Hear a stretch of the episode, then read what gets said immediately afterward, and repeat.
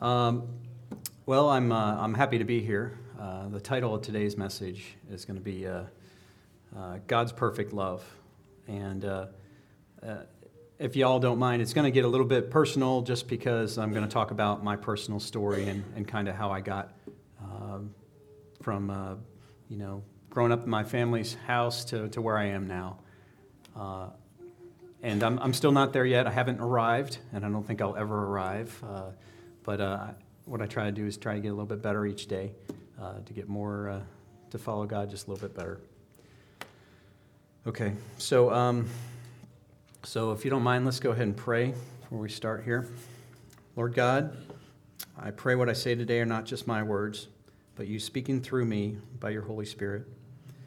Give this message impact, not for my glory, but for your glory and to equip your people and build your kingdom. In Jesus' name I pray. Amen. All right. I, uh, as I said before, I'm, I'm, honored and humbled to speak to you today. Uh, this is my first time doing something like this, so many thanks uh, to Doug for the opportunity, and for you too, because you're stuck listening to me. So, but again, uh, what we said is this: uh, the title of this message is uh, "God's Perfect Love," and you'll see why, why I've called it this.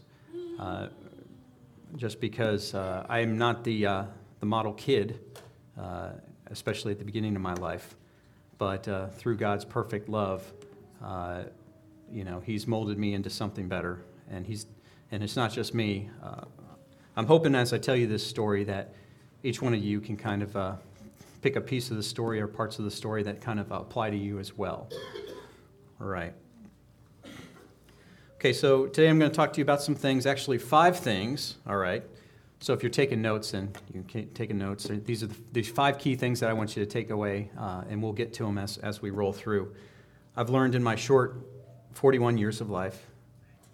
So normally in my squadron, I'm the oldest one there, so I don't know. I'm maybe I'm a little bit more on the younger side here, but uh, but anyways, and uh, I still got more to learn, but.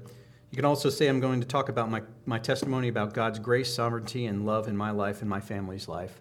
Uh, what I'd like to bring up here is uh, all the stuff I'm about to say, trust me, it's not about me bragging on myself because uh, there's a whole lot more that I've done wrong than right.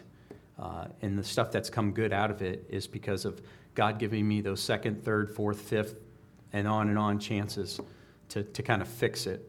So, um, as I said before, I'm not a preacher. I haven't gone to school for this. I'm standing up here today uh, just as a witness, a witness of what God has done for me and my family. So we'll start with that. This is number one. We are all called to be God's witnesses. And uh, just so y'all know that uh, uh, I'm not making this up, I will reference the good book, the Bible. Okay, so you know it's just not me saying it, it's, it's, it's for real, it's in there. So, uh, so I feel all right talking to you guys today because uh, we're all called to be witnesses. Uh, whether it's me speaking up here or any one of you speaking up here, uh, it's okay. We don't need special credentials. You just need to be a witness for God. So uh, Acts 1.8 says, and I'll tell you a few uh, of these uh, verses that kind of pertain to being God's witness. But you will receive power when the Holy Spirit has come upon you, and you will be my witnesses in Jerusalem and all Judea and Samaria and to the ends of the earth.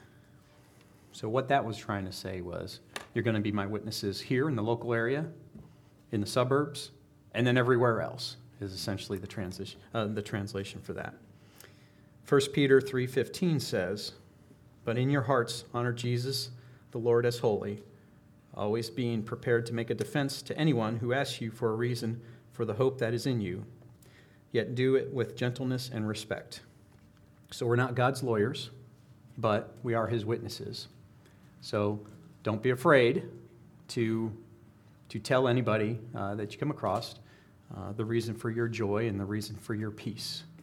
Uh, through my life, I've gotten more peace, even though things have gotten, I think Delana would agree, things have gotten a little bit more crazy, at least over the last three or four years. But uh, there, bit, there, has been more peace. Um, Acts 22 15 says, For you will be a witness for him to everyone of what you have heard, seen and heard. 2 Timothy 2 uh, 1 through 3 says, You then, my child, be strengthened by the grace that is in Jesus Christ, and what you have heard from me in the presence of many witnesses. entrust to faithful men who will be able to teach others also. Share in suffering as a good soldier of Jesus Christ. So I like that one because it talks about soldier, military, all that stuff. I think that's cool. All right. So, um, again, and I'll hit a couple points over and over again. The reason I'll do that is because A, I think they're important, and uh, if I say it more than once, then better chance that you'll remember. So, the big picture is God has blessed me and my family despite my rebellion. But why has He done that? You know, why has He done this? I mean, why, why has He blessed us when I've clearly screwed up lots of times? To answer this question, we're going to look at it step by step. All right. So now we get to the part of me that my wife loves so much, which is the details and, and how I, I go through things logically and everything else. It's great. Not for all things, but for some things. So, um, so part of this is a, a, disclaimer. It's not my fault. See, my, my father was an electrical engineer. My only sibling, my brother, he was an electrical engineer. And by my schooling, uh, does anyone want to guess? Yeah. I'm an electrical engineer, yes. Uh, and I, I, did that at the Air Force Academy, got that. So let me start off like all good engineers do. We're going to start by stating our facts and assumptions. I've got five of those. These are different five than the other five we talked about. Let me know if you agree with them as we go through them. Okay? Okay. Number one, God knows everything. Does anybody everybody agree with that? Okay. That also means that he's smarter than you or me. Okay. All right. Number two, God made everything. Okay, which means he knows the best way for everything in the universe to work together. So he knows everything, he made everything, he knows how all this stuff works. That's great. Okay? God loves me and you. Okay, that should be evidence enough just by Jesus himself, but there's lots of other reasons too we'll get to. Which means he has the best in mind for each of us. So he knows everything, he made everything, and he loves us. So that's good. So, number four, since God loves us, he wants us to be blessed so he told us how we should live our life. How did he do that? In his word, by writing it down in his book, the Bible. So sounds like a good deal. So you got the Bible, good book, has all the secrets there. It's not hidden from you. This is a good deal. All right, so last one. So what about this Bible? God does not lie. So everything he wrote in his book is true. It's the infallible word of God. It is the formula to follow for the perfect life that God has planned for you. This is a military term. It's the commander's mission type orders for you. Okay? Yes, sir. So, so you're like, okay, that sounds great. So then the question comes so why don't we follow God's word all the time? So we went through all this, and it sounds like a good deal, and you should probably follow it, right? Well, I think you all know the answer to that. It's, at least I'll, I'll, I'll use me as an example. It's pretty much due to pride and selfishness, if you want to boil it all down. It's uh, pride, selfishness, maybe a little bit of fear, is why we decide that, uh, well, I know God says to do it this way, but I think I'm going to do something different. So, so I'm going to tell you, uh, as I told before, about uh, the first part of my life was a little bit more dominated uh, by pride and selfishness. So I'm going to tell you the story of my pride and selfishness, which led to despair but the good part is, but, then, but after that led to repentance and turning back to God. Okay? Now, I know Delana, in some of the times that she's talked, she's, she's touched on some of these uh, examples and some of these, uh, these issues, I guess. Uh, and she's told it from her perspective. So, um, the great thing about God is when He has a situation or event happen, uh, you know, we're very one dimensional sometimes. We can only see it for a specific angle on why is He doing this. But uh, like I said, going back to point one, he's smarter than us. He knows everything. He can, with one event, fix a whole bunch of things all at the same time. And so, with a couple of events we'll talk through, uh, it's helped Delana with her walk. It's helped me with my walk, uh, my children, and then a lot of the other people that we've come in contact with. Because uh, he's pretty smart. All right. Um, this story is a story of failure of character uh, on my part, which led to a professional failure. But then, after that failure, there's a reordering of priorities with God as number one, other people as number two, and myself as number three. And the results that followed from that. This story shows the overall shift of me being inward, inwardly focused to outwardly focused, which, by the way, is the way you should do it. All right. I was, uh, we'll start off with this. I was saved at five years old, for real, five years old. So, anybody out there that says that five year olds, six year olds don't know what's going on or can't understand what it means with God's love and everything else, uh, I, I beg to differ. So, I'll date myself. That was 1978. So, child of the 70s and the 80s, I guess. But um, now, I will admit, when I was five years old, I maybe didn't quite get all the intricacies of, of Jesus, the cross, Holy Spirit, and all that other stuff. But um, I went to kindergarten through third grade at a Roman Catholic school. We also went to church there. It's called St. Columba's in uh, Bloomsburg, Pennsylvania. Uh, the two big things that that school taught me, and they're really the beginning building blocks of my life, was number one, there is a God, and number two, you could and should pray to him. Okay? So, brings me to the, my second point. This is number two. All right. Prayer is very important. Okay? There, I'm going to go through some verses in, in the Bible that talk about how, why prayer is so important. Uh, if I listed all the verses in the Bible that said why prayer was important, then that could probably take us to the next hour at least, as just me reading through all those. So I will read through a number of them because it's an important point but this is not all of them that are in there. You can read it yourself. You, you know, it's cool. All right.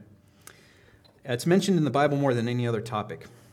Prayer is pretty much it's talking to God. I mean, if you consider God your friend, wouldn't you talk daily to your closest friend?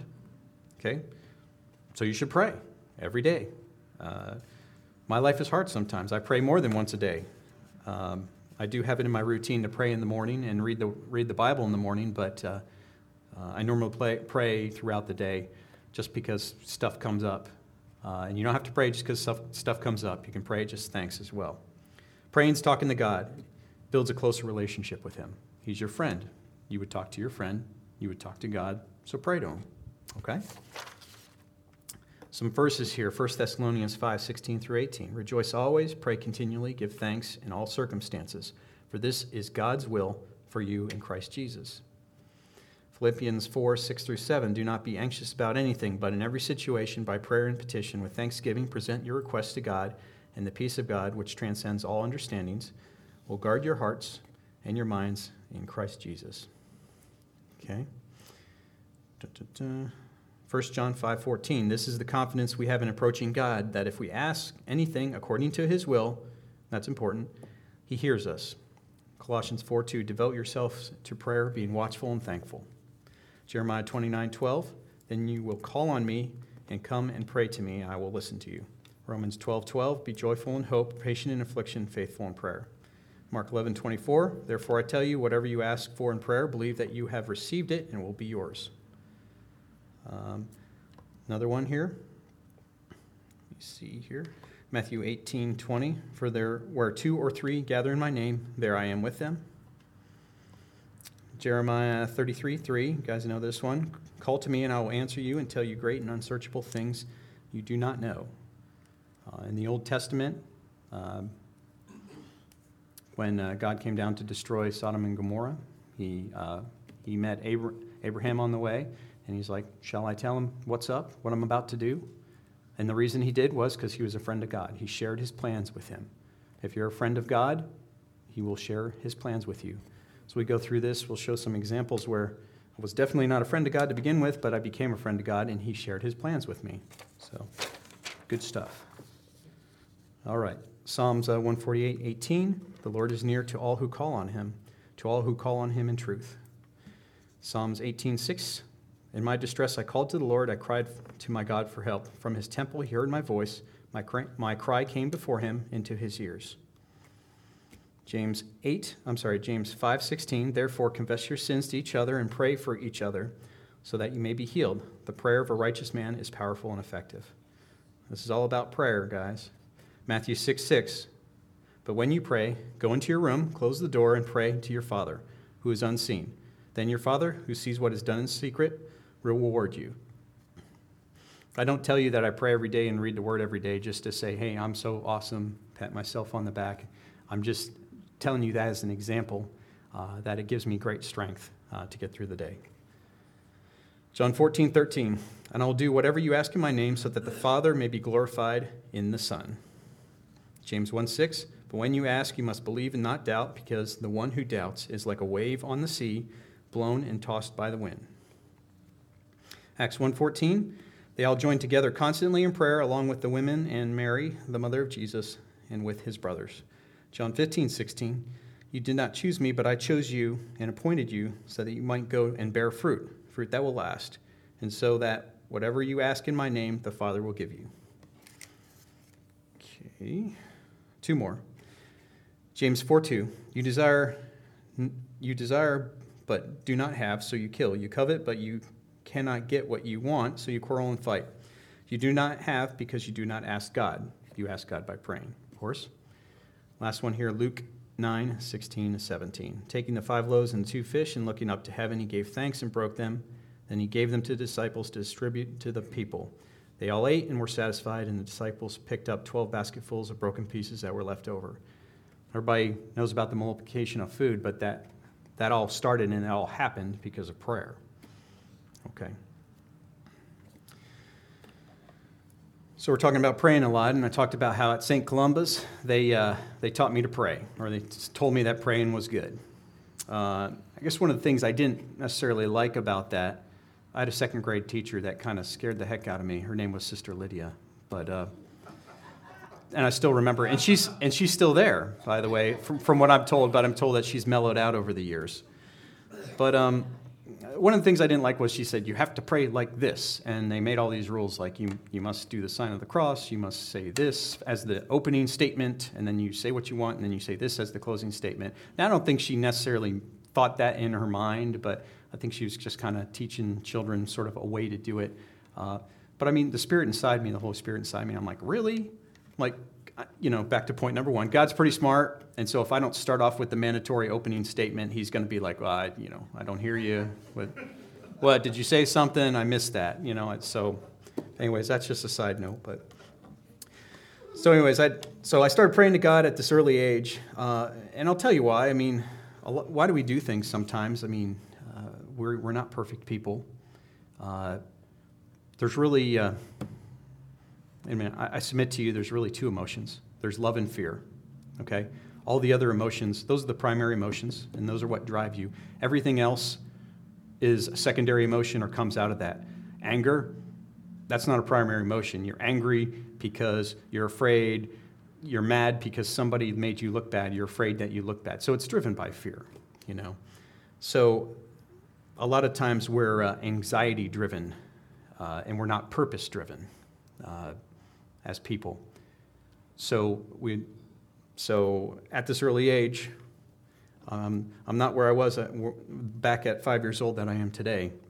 So I was a little bit anxiety driven. Um, I started praying to God, you know, when I was five years old, because my home life was not so great for me. I felt oppressed and unloved by my father.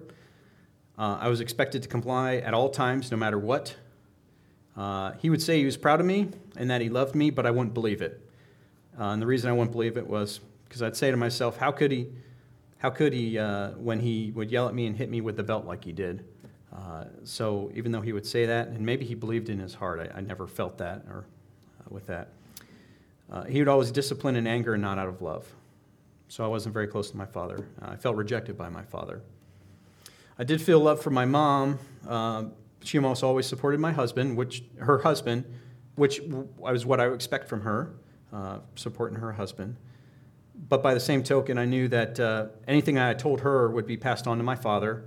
And so, since I didn't really trust my father, uh, I knew that I buried my feelings so they wouldn't uh, be able to be, use those against me. Um, so, anyways, uh, not such a great time growing up for me. I don't know, maybe somebody with a different mentality, uh, got sort of an engineer's mind. I think you you, you grow up like that, and it's type A personality, bashing against another type A personality just doesn't work so great. But we'll date myself again here. Does anybody, has anybody remember the, the TV show Happy Days? Do you, you remember, you know, the Fonz and, and all that stuff or whatever? Well, what fascinated me about that show, and, and some of you guys are like, what's Happy Days? But um, what, what fascinated me about that show was not what you would think. I mean, obviously, the flashy character is the Fonz. You know, he's getting all the girls and, and all that stuff, and everybody wants to be like the Fonz, right? Uh, it, was, it was the father in, uh, in that show. And um, he, it, was, it was funny because he, he just kind of did his thing. He went to work, he didn't complain.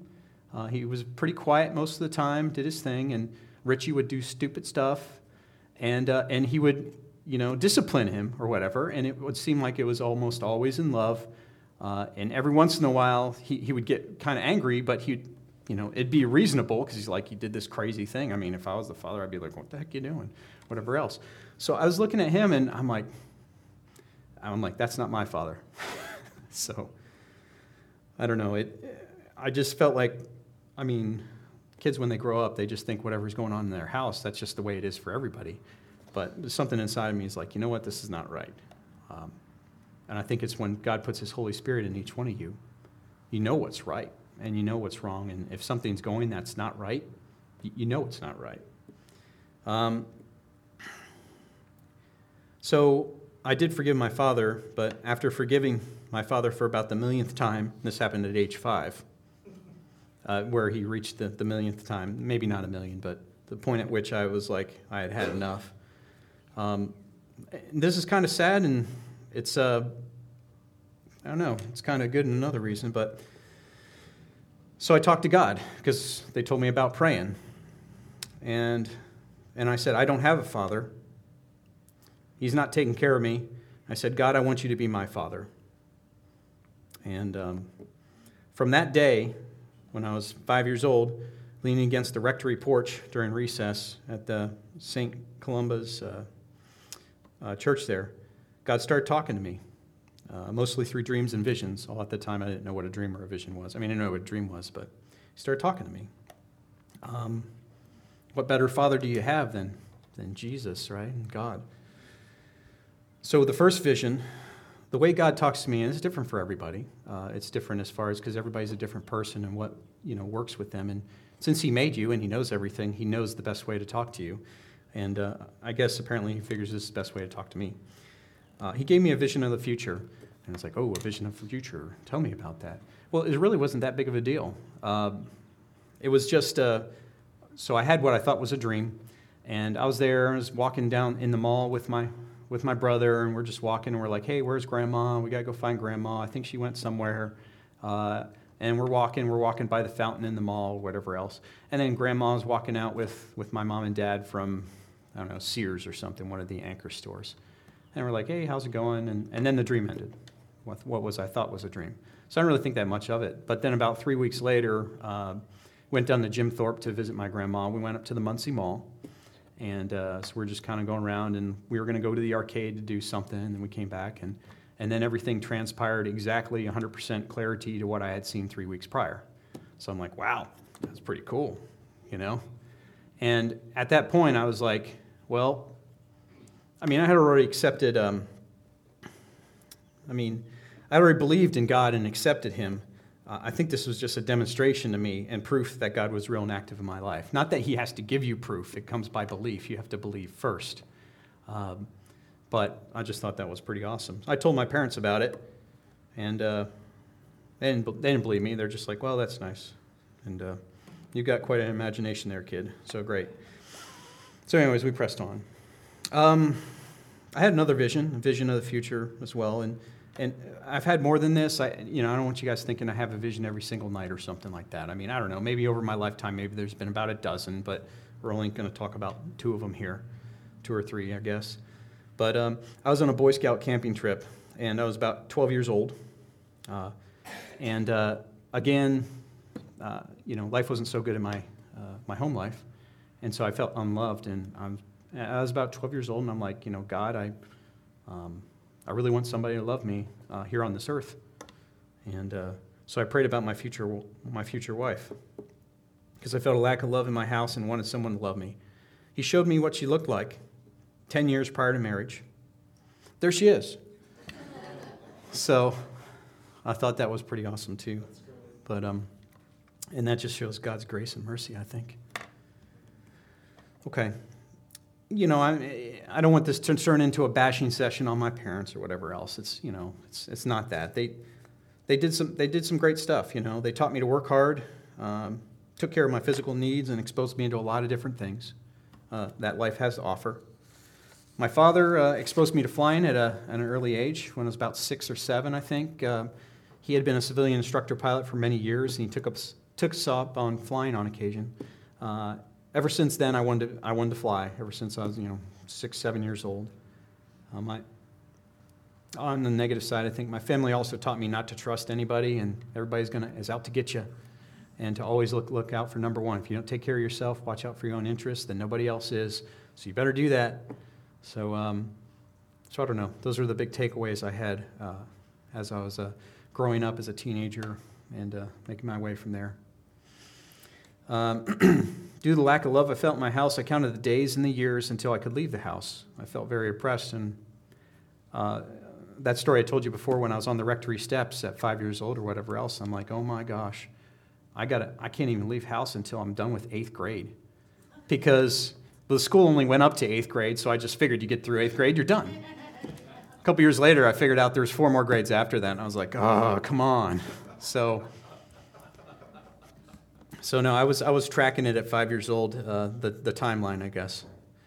But, um, so anyways, so in 1984, there's a popular, popular movie that came out. It's called Top Gun. Has anyone seen that movie?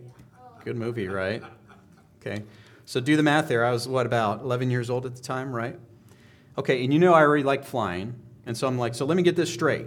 You mean you can fly really fast and blow stuff up at the same time? And you can get somebody else to pay for it? The military? I'm like, sign me up. Like, That's what I want to do.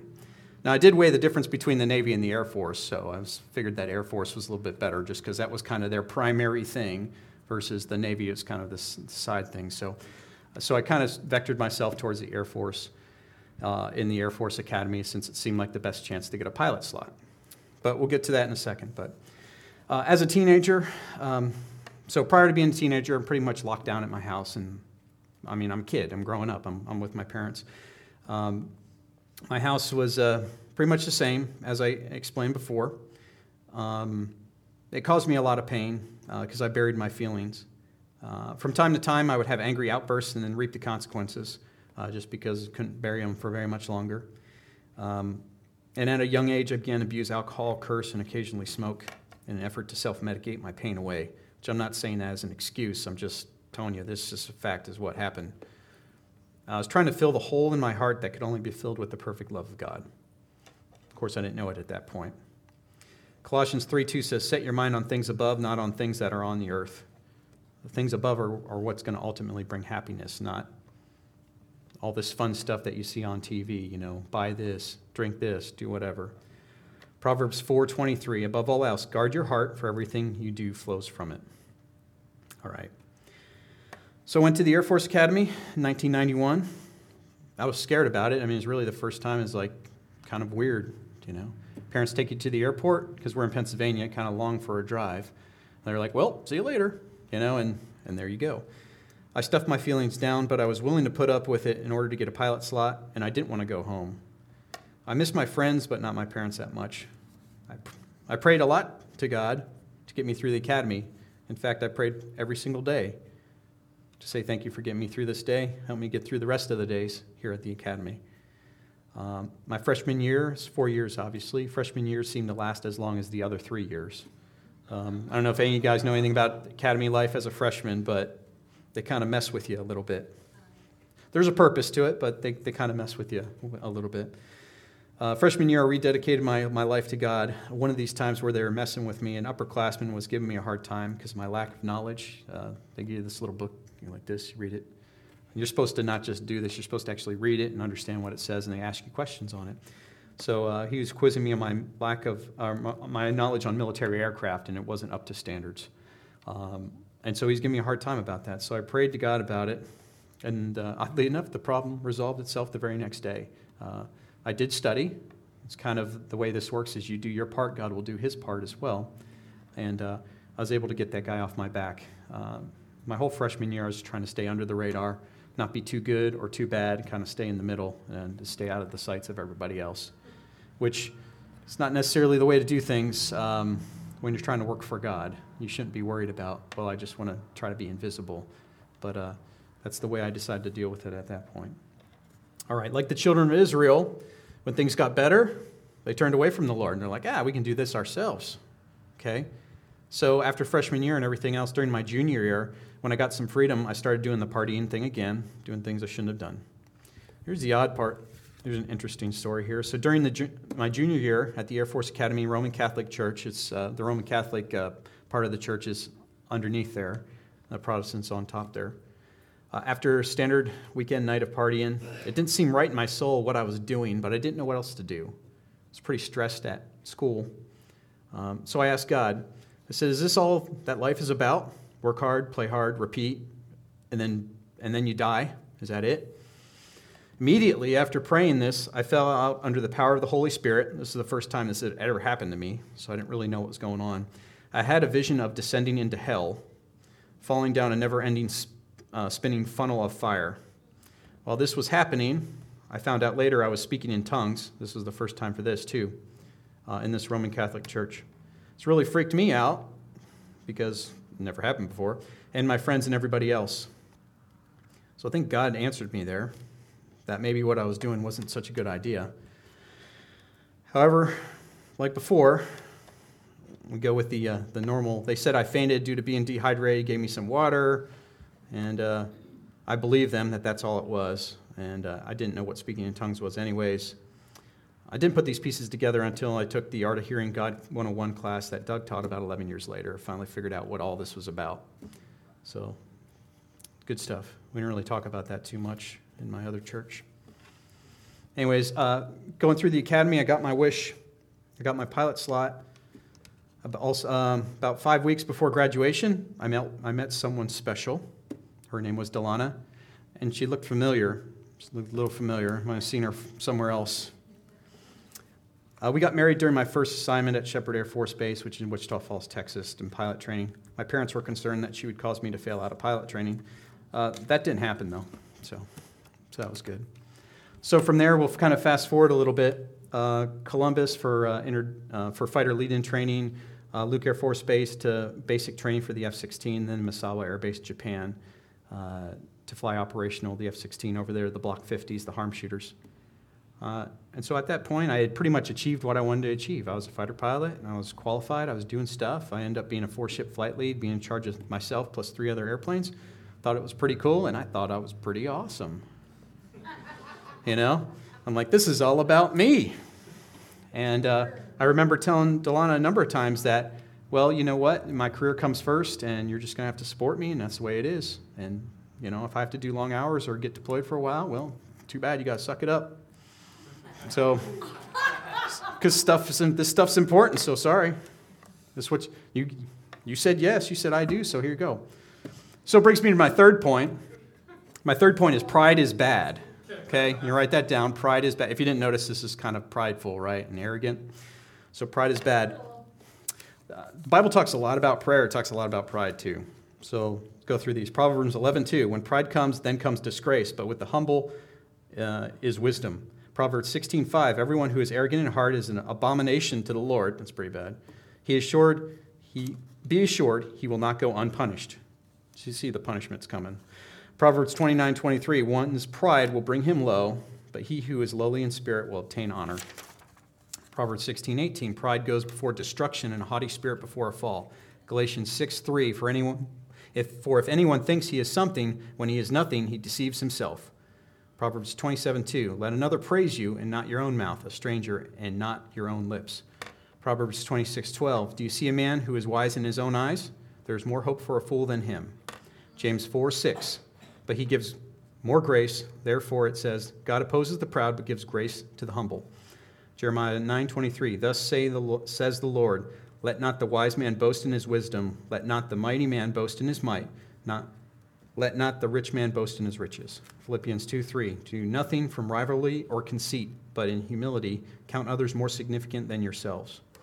1 John 2:16 For all that is in the world, the desires of the flesh and the desires of the eyes and pride in possessions is not from the Father, but is from the world.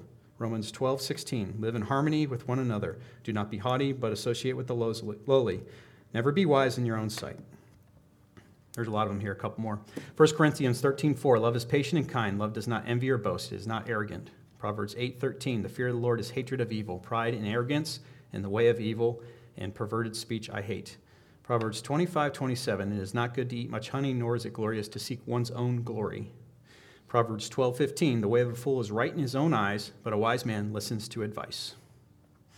So, and that's not all the verses, but that's some of them that talk about, what do we say? Number three, pride is bad, right? God says so.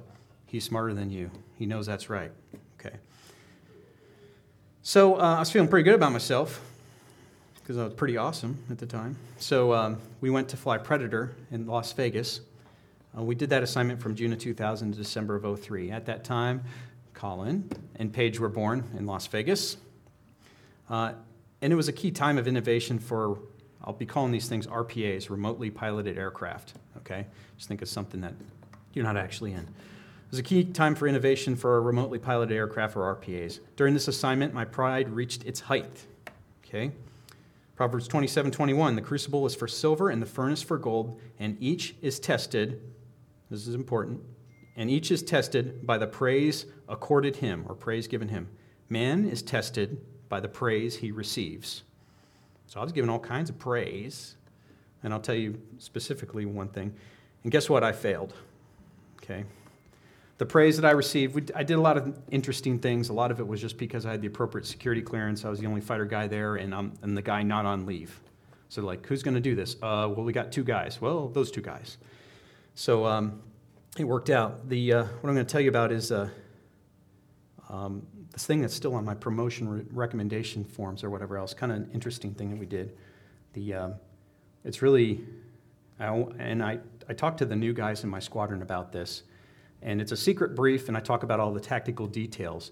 But I started off with saying, hey, look, I'm going to tell you all this cool stuff and tactical details, but it's really just a, a story of failure of character. And it's a story of the first air to air engagement between an RPA and a manned fighter. Okay? And based on the way it happened with timing and everything else, I was able to do that. So, this is the, the pre flight cover of the Stinger missile, uh, which was the first shot that we took uh, when there was a Iraqi MiG that came up to, uh, to engage us, and this was in December of 2002. So, this is the first of three shots, actually, but we won't get into that. But um, so it was the first time that a remotely piloted aircraft had fired an air to air missile at another manned airplane kind of a big deal. So, anyways, so I told that story to the Air Combat Commander, uh, um, the ACC commander. He's a four star general.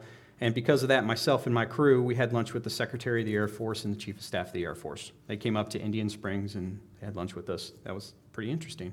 But after all that, it felt empty. I felt like Solomon after he had done everything and amassed so much. I'm like, and okay, now what? October 2003, I prayed to God as I was walking out to the ground control station at Predator to tail number 52, going back to the F 16, two kids, more responsibility. Wasn't sure how I was going to handle all of it. So I said, You know what, God, can you fix that for me? Had a vision of the number, it was weird, just a number 1111 that spoke transition. I didn't know what that meant. A couple weeks later, I went to the centrifuge, almost washed out of the centrifuge where you spin around, they pull you up to 9 Gs, and it hurts really bad because I needed that to go back to the F 16. Almost washed out, but made it through, and then ended up washing out of the F 16. Um, we had already bought a house in Layton, Utah, because we were expected to go there. Uh, and the very day after we closed on the house, we had to put it back on the market, and we ended up losing about $20,000. Uh, through all this, they said they had an open and shut case to take my wings away. Obviously, you know, I was wanted to fly, and that was my whole thing forever. Um, but it worked out, seven and a half months of waiting. Uh, during that time, and I would say that was probably, that was the fall, in case you didn't figure it out. That was the fall uh, where they were going to take my wings away. Um, and, and I, I feel bad about this, being the leader of my family, being so blinded, not knowing what was going on. But that's why we have good wives out there. So my wife Delana said, Hey, we should go back to church she felt led to go back to church, and so she pulled out the phone book and uh, was led to go to the Vineyard Church of Northwest Phoenix, and that's when we started going to Vineyard. So, that was the turning point. It's not about works, but it's where your heart is, and where your heart is, then the works come from there. Start, uh, Delana started working at the food bank. I went on a mission trip to Mexico to help out. I started going to a small group. Our leaders were had a bit, were kind of uh, biblical approach to money. We start tithing, uh, which is saying something when we're paying rent, we're paying on a mortgage on a house we'll never live in, the house wasn't selling, uh, and every month uh, we were going about 1,000 to $1,500 more in debt as it was going through. Uh, and if the situation wouldn't have resolved itself in September of 04, uh, we would have had to start running up the credit cards because at that point uh, we had used up all the, all the money we had. There was some spiritual warfare with us deciding to turn towards God. Delana talked in her other um, message about falling with Paige uh, while she was running in there during a dust storm, uh, getting jacked up by the cops at the front gate at uh, Luke Air Force Base when it wasn't her fault. It'd be one thing if you did something wrong. But uh, she didn't do anything wrong and she got singled out.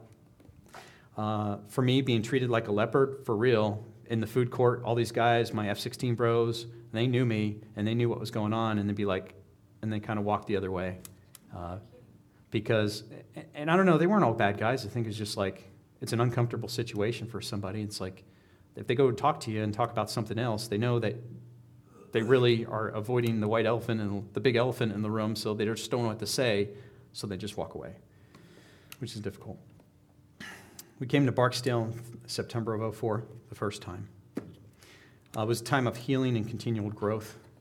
I grew closer to God. Uh, uh, and it was, uh, you know, met Doug and a lot of y'all that are in the off uh, the audience here, and it was a great time for us to kind of rebuild uh, our life that had been smashed. But it was my fault that it was been smashed. So, um, had a lot of private victories and then some public ones. Upgraded to aircraft commander, instructor pilot, evaluator pilot, assistant director of operations in record time, and got sent to a highly sought after joint staff assignment in Omaha, Nebraska, and promoted to lieutenant colonel while I was up there. So it worked out. Uh, up there in Omaha, all this stuff I had done prior was just about flying airplanes at the squadron level. Uh, now I was doing something different, working headquarters staff level paper pushing work. And it was quite a growth, a growing period time for me. It was very painful, but uh, necessary learning for the job I would do next. And so it was in God's plan to prepare me for the job as second in command of the operational support squadron and then uh, in command here of the 11th Bomb Squadron, uh, in charge of about 120 people. Took over that position uh, July of 2013, and I'm coming up on two years, and I didn't get fired. So they got something else lined up for me now. While we were here, of course, Caleb was born in September of uh, 2011. Um, I told you about this, uh, this stinger thing. I talk to every new class, I, I give that brief and tell them about my uh, the extreme importance of character and the failure of character that, that I experienced. Um, and it's not to brag on myself, it's to basically say, learn from my mistakes. Here's the big point that we serve a big God. So I washed out of the F 16 formal training unit, and now I'm the commander of the B 52 formal training unit. Who else but God could make that happen? Uh, FTU washout being in charge of the FTU at the, uh, the schoolhouse, essentially, uh, here at the B52, B52. Item number four, which we already kind of hit on. Your reputation slash character is one of your most valuable assets. I would agree it's your most valuable asset, but I'll leave it open there a little bit. Proverbs 21:1, a good name is to be chosen rather than great riches, and favor is better than silver or gold. Ecclesiastes 7:1, a good name is better than precious ointment, uh, so, how do you better your character? Become more like his son Jesus, really. Make your relationship with God better. Pray, read God's word every day. Practice God's mission type orders. What it says in the book, go ahead and do that. Walk it out. See the blessings that follow. It will not, it will not always be easy, uh, but it is right. But it is the right and perfect thing to do. Many times it will be a sacrifice, but remember, a sacrifice is not a sacrifice if it costs you nothing. 2 Samuel 24 24. However, the king said, I know, but I will surely buy it from you for a price, for I am not I will not offer burnt offerings to the Lord my God, which cost me nothing. So David uh, bought the threshing floor and the oxen for 50 shekels of silver. Sacrifice is supposed to cost you something. That's how you know it's a sacrifice. Uh, let me close with this final point here. Okay, so Let's go back to our original question, right? Why did God stand by me during all my rebellion, sin, and continually turning away from Him? And like I said, by the way, I'm still trying my best, but I'm still messing things up with great regularity. Because, point five, is the most important one. It goes back to the title, what we're talking about. God loves you. God loves me. That's what He did for me. And He loves you. He loves you guys with a furious love. It's not just this casual love. Everybody throws that term around, oh, love, whatever. It's, it's crazy. It's ridiculous. He sent his son to die for us. It's a jealous love. He doesn't like it when you put something else above him. That's an idol. Uh, he loves you with a furious love. As you can imagine, there's a number of verses that talk about God's love because it's a very central part of the Bible. Since we're low on time, I do have about three pages of them. I can talk to you later about it, but I'm going to continue to move on. I'll give, go through just a couple here, but 1 John 4:10, in this love, in this is love, that we have loved God, but that not that we have loved God, but that he loved us and sent his son to be the appeasement for our sins. But God, and then Romans 8, 5 8, but God shows his love for us in that while we were still sinners, Christ died for us. Of course, John 3:16, for God so loved the world that he gave his only son that whoever believes in him shall not perish but have eternal life. And I'm going to press ahead, but I literally have about 20 of these verses that talk about God's love because that's a key point in the Bible as well. Let's do Romans 8 35 39. You've heard this before. Who shall separate us from the love of Christ? Shall tribulation, or distress, or persecution, or famine, or nakedness, or danger, or sword? No, in all these things we are more than conquerors through him who loved us. For I am sure that neither death, nor life, nor angels, angels, nor rulers, nor things present, nor things to come, nor powers, nor height, nor depth, nor anything else in all creation will be able to separate us from the love of God in Jesus Christ our Lord. Amen.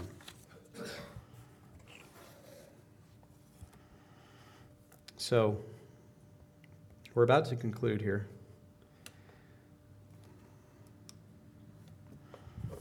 God loves you and me, which I'm glad me too, with a furious love. And he thinks you're in his image, okay, in God's image, the perfect being that's out there. He thinks you're beautiful on the inside and out. And here's the deal these are, these are just facts, so you know, you just got to deal with it. This is what the truth is. He loves you with a furious love, and he thinks you're beautiful on the inside and out. Um, and with that, I just want to play something here for you guys. Maybe some of you have heard this. Uh, but then after this song, I'll, I'll say a few comments and we'll conclude. So listen up.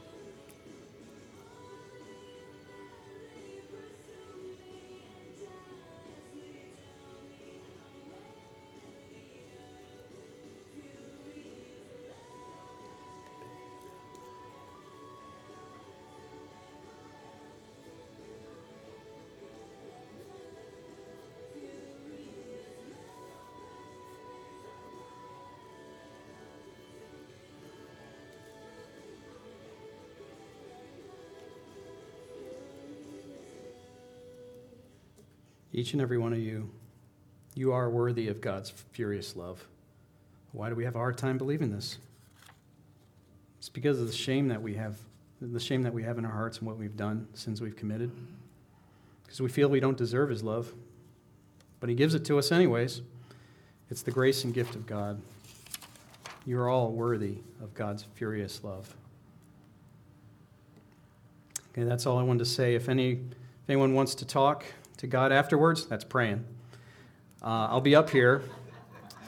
Uh, or we'll find somebody else next to you uh, that can agree with you in prayer.